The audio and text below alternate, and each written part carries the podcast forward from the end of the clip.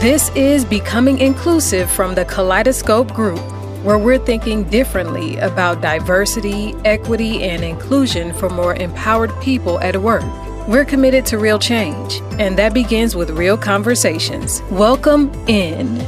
Hey, I'm Reggie Ponder, and welcome to another episode of Becoming Inclusive. I have my co host here with me, Catherine Potts. Hey, Kat, how are you? Hey, I'm good. How are you?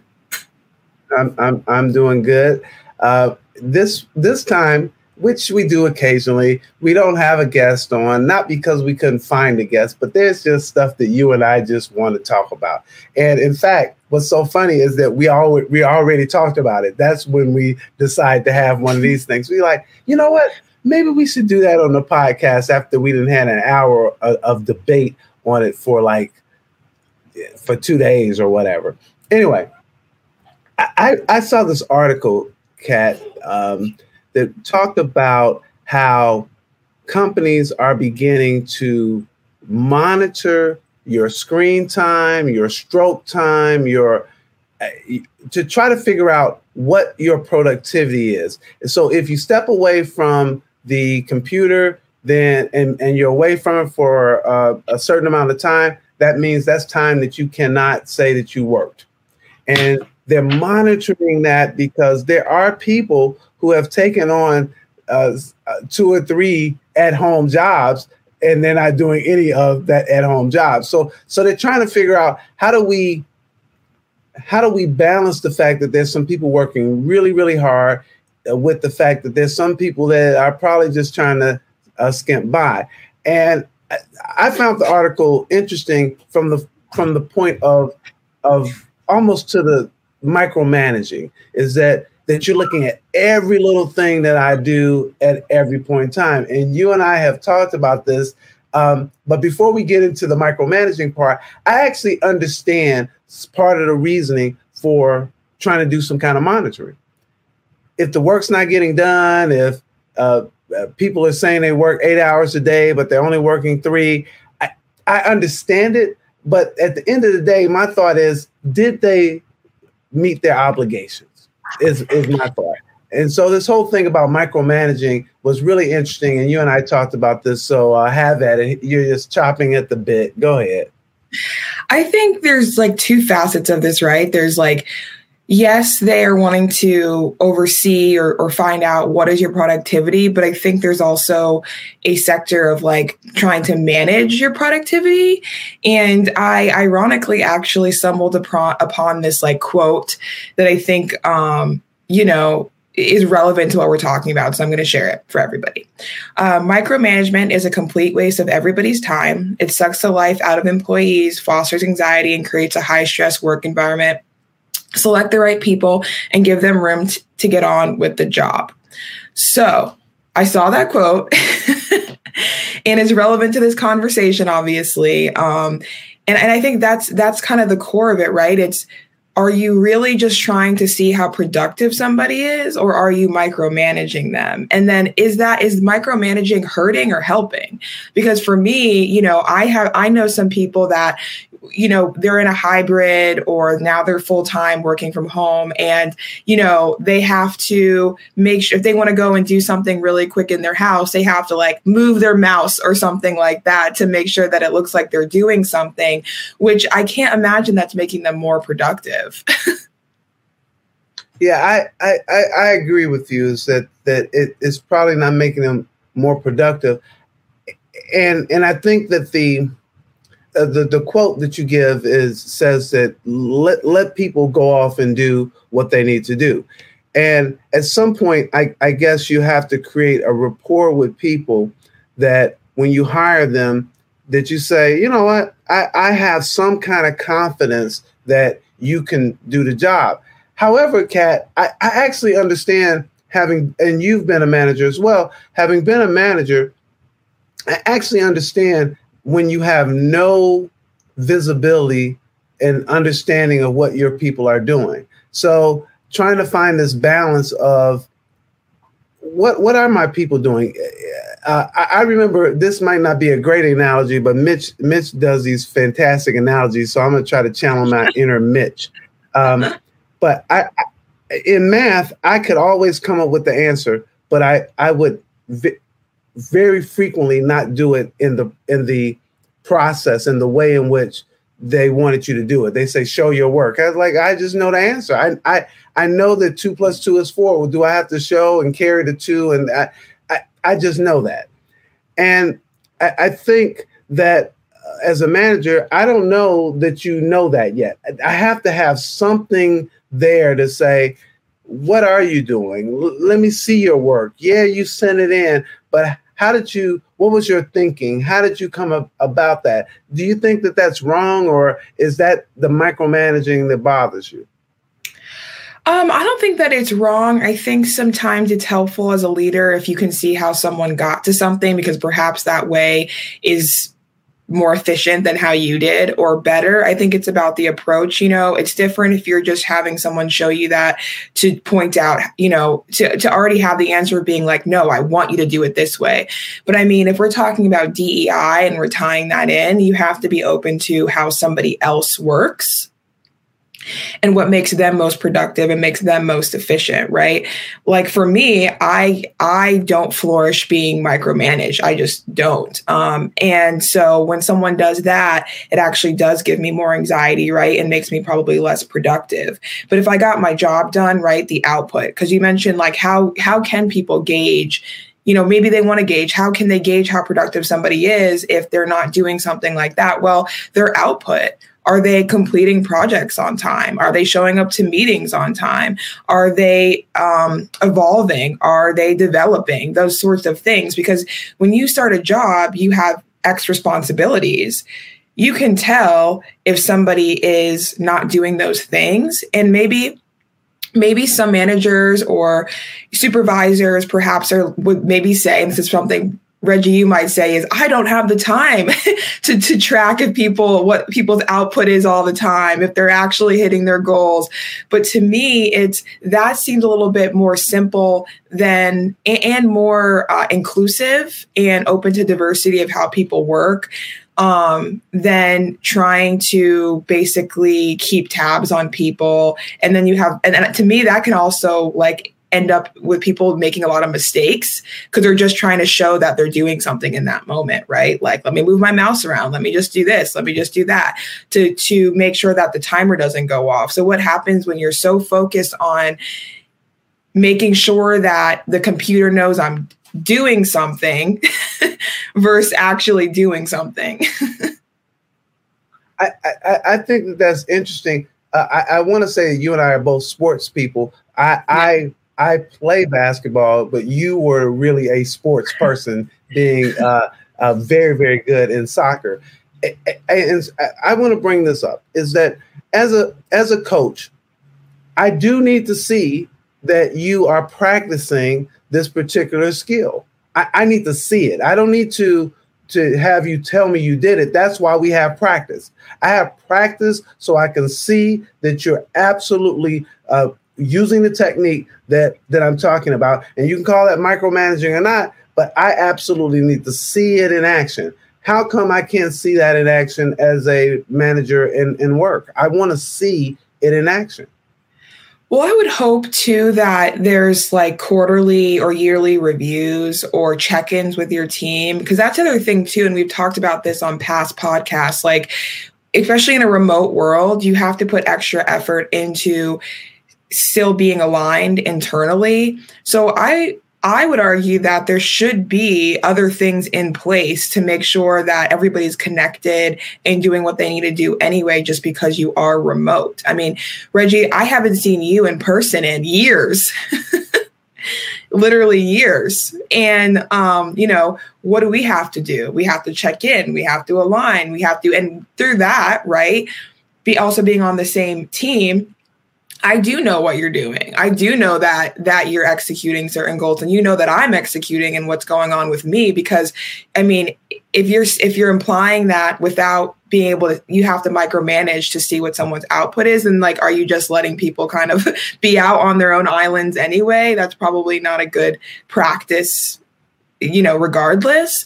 So I think there's other ways and other opportunities to put an infrastructure in that doesn't hinder or make anybody feel like they're being babysat, but that as a manager or a supervisor, you're able to also measure is this person actually hitting their goals? Are they developing? Are they doing these things? Because that's important too. Like you do want to know that when somebody, if you're trusting that, okay, now we're going to go fully remote or hybrid, this person is doing their stuff. Uh, but I think we have to kind of meet in the middle because not everybody works the same. There's people that are super, super efficient, and there's some people that it takes them a little more time. That's not a bad thing, but why should someone that's super efficient, can play Tetris with their day, have to be micromanaged because you might have a few people on your team that maybe do need to be micromanaged? Becoming Inclusive is presented by the Kaleidoscope Group your full service diversity, equity, and inclusion partner serving clients worldwide. We can help you develop organizational change that actively engages everybody in your organization, turning resistance into energy and motivation for change. Let's talk about where you'd like to go and how to get there. Start with a visit to kgdiversity.com. That that's really really interesting because it makes me think of. Uh, I have a couple of friends who work for the U.S. Postal Service, and they can get their route done i don't know in half of the time that is allotted for them to get that route done versus someone else who takes the full amount of time to get the route done now i don't know if they have more packages or, or not but this particular a couple of my friends can absolutely whiz through through their route but they take it so much slower because whizzing through their route there's no benefit to just whizzing through that route. So they just kind of take their time and they they they'll they'll do what they do. And it's kind of come to the point that you're saying is that some people are, are more efficient and and so on and so forth. I also have a couple of folks who work for the union and uh, and are bricklayers, and uh, you're only supposed to lay, I guess, so many bricks uh, uh an hour, and and but there's other people who can like put down twice as much. Uh, I, I don't know what the solution is for that. I think that that this thing uh, that well, let me ask you this: What does micromanaging really look like to you? In the case of the postal service worker, does micromanaging look like uh, a supervisor following that person around, making sure that that person uh, uh, rings the bell, uh, does the types of is, that is that micromanaging to you? What is what does it really look like to you? So we can actually define what we're talking about here. Yeah, I think it varies, but for this example, I think it would be if like a manager was calling, right? Per- perhaps like every hour, every few hours to ask, what are you doing? Where are you at? How many packages have you dropped off? Like doing hourly check ins, that sort of thing. So, or not hourly, but you know, every three or four hours, checking in, having the report, that kind of thing. Or even if there was a system, right, where you had to log in and every so often you had to put in there how many packages you dropped off, where you were, that kind of thing, like logging time, for example. Like that to me would be like micromanaging. And then I think the other part of it would be then if there's a role of the person's managing you like what do they do with that information now right? Like i'm going to give you this plan. This is how you have to do it. This is how much time you have. And then giving you this like infrastructure that they think is appropriate based on you know how how short or long they think it should take or the company thinks that it should take. That's kind of how i see it. Just because to your to, in your example, it's you know there's several people. It takes one person longer, one shorter, but in the day, did all the packages get delivered? That's to me what's important, not how did the packages get delivered. so so here here's. I mean, do you agree with that? What do you think? well, well, here's the dilemma of the postal supervisor. Is yeah. that everybody has these cases in their in their city of people who did not deliver the mail and put Correct. the mail in some in, in some dumpster and have been doing it for some time. So so and and the people who didn't get the mail didn't know that they weren't getting their mail because they're like, I guess right. I didn't get mail today. So yeah. So there's eh, eh, eh, I, I still need to know that you delivered the mail in some kind of way. But you would say that's micromanaging because I want to know that you stopped by Reginald Ponder's house and dropped that mail. I think, but I think, okay. So in this case, I would hope that the, if, if, in this case, I would hope though that there's systems, other systems in place where you wouldn't have to micromanage to know if someone's doing their job. That as a manager, again, or a supervisor, you're looking at that, you know, every week or at the end of every day to see what got delivered and what didn't get delivered. Um, I would hope that that would be a type of responsibility that a manager or supervisor has. I think if in a case where that's not the situation, then I could see where, okay, if you don't have any kind of procedure, you know, um, or cadence of how things happen to make sure that those things get executed, then yeah, I guess you do have to check in every so often and do that kind of thing if you aren't don't have anything else. And yeah, that would be the only way to do it um, because yeah, you need to make sure that the mail gets to the recipient um, and that that it doesn't so get lost. So you're uh, the last kind of thing I was kind of throwing here. You're in charge of podcasts, and for you, micromanaging would be uh, asking, "Did you find the guest? What the topic is? Uh, when when is it going to happen? Is that micromanaging for you?" I would say yes for me. Um, cur- yes. Um, but like currently how we do it it's like this is your goal this is this is what your goal is for the year you have to reach this and maybe some questions when we but we meet ever so often you know to talk about the status of it, how it's going, all those sorts of things. That and and to make sure that every week, okay, yeah, in this dashboard, one went out a week, right? Like you can see whether or not I'm being productive or not based on that. So it's easy for someone that is managing me or trying to see how productive I am based on my output. If I go three weeks without a podcast, obviously something is happening and would warrant a response um versus somebody every week being like who's going to be on the who's going to be on the podcast this week when is it going to launch what's the topic going to be x all of that stuff um to me would be micromanaging versus the current procedure I think that that's a really good uh, illustration of how what, what you think is micromanaging. And and before we close out, can you read but, that? But you're actually brought up a really good point, though. Is the understanding of micromanaging can vary and when we're looking through that at a DEI DEI lens, right? As a leader, it can be difficult to figure out how do I what does micromanagement look like to each of my employees? Because there are some things that I might say are micromanaging that you might really need, Reggie, that you find to be really helpful. Right. And so that uh-huh. becomes absolutely, and that, that becomes difficult. In fact, uh, in, in this, in the example that I gave where where it's a true example where companies are monitoring keystrokes and and yeah. FaceTime on the computer.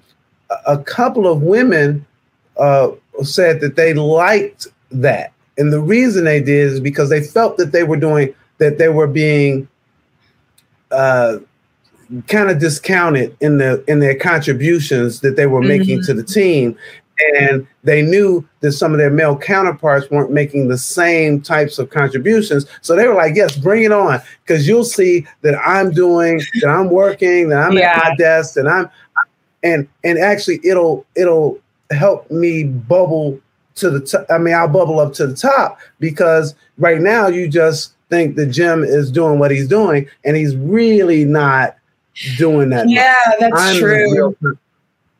Yeah, that's true. That's where I think, yeah, that's where I think it could be helpful. So, in answering those questions, a lot of them too is like, what does right? What does Kat see as micromanaging? Okay, but then also it's it's there's opportunity there because depending on your level in the company, you may not get that much exposure to different people, and that might be a way for you to actually get that exposure. And so, I really think it's by person, right? Like it's by person, but then as a leader, okay, I can't customize how I manage every single person because then you're having to manage, like, you know, remember, well, you know, Susie likes it this way, Reggie likes it this way, Jody likes it that way. Like, that obviously is way too much for a leader to have to do. But I do think there's just some, how can we meet in the middle on this? Because there's, and I think it's just kind of breaking it up into the different buckets, right? Productivity, efficiency, output. To your point, um, the example you just gave, Reggie, exposure. Um, w- what are the needs? What am I seeing from my employees that are important? How can I how can I look at this and elevate my employees without harming their productivity?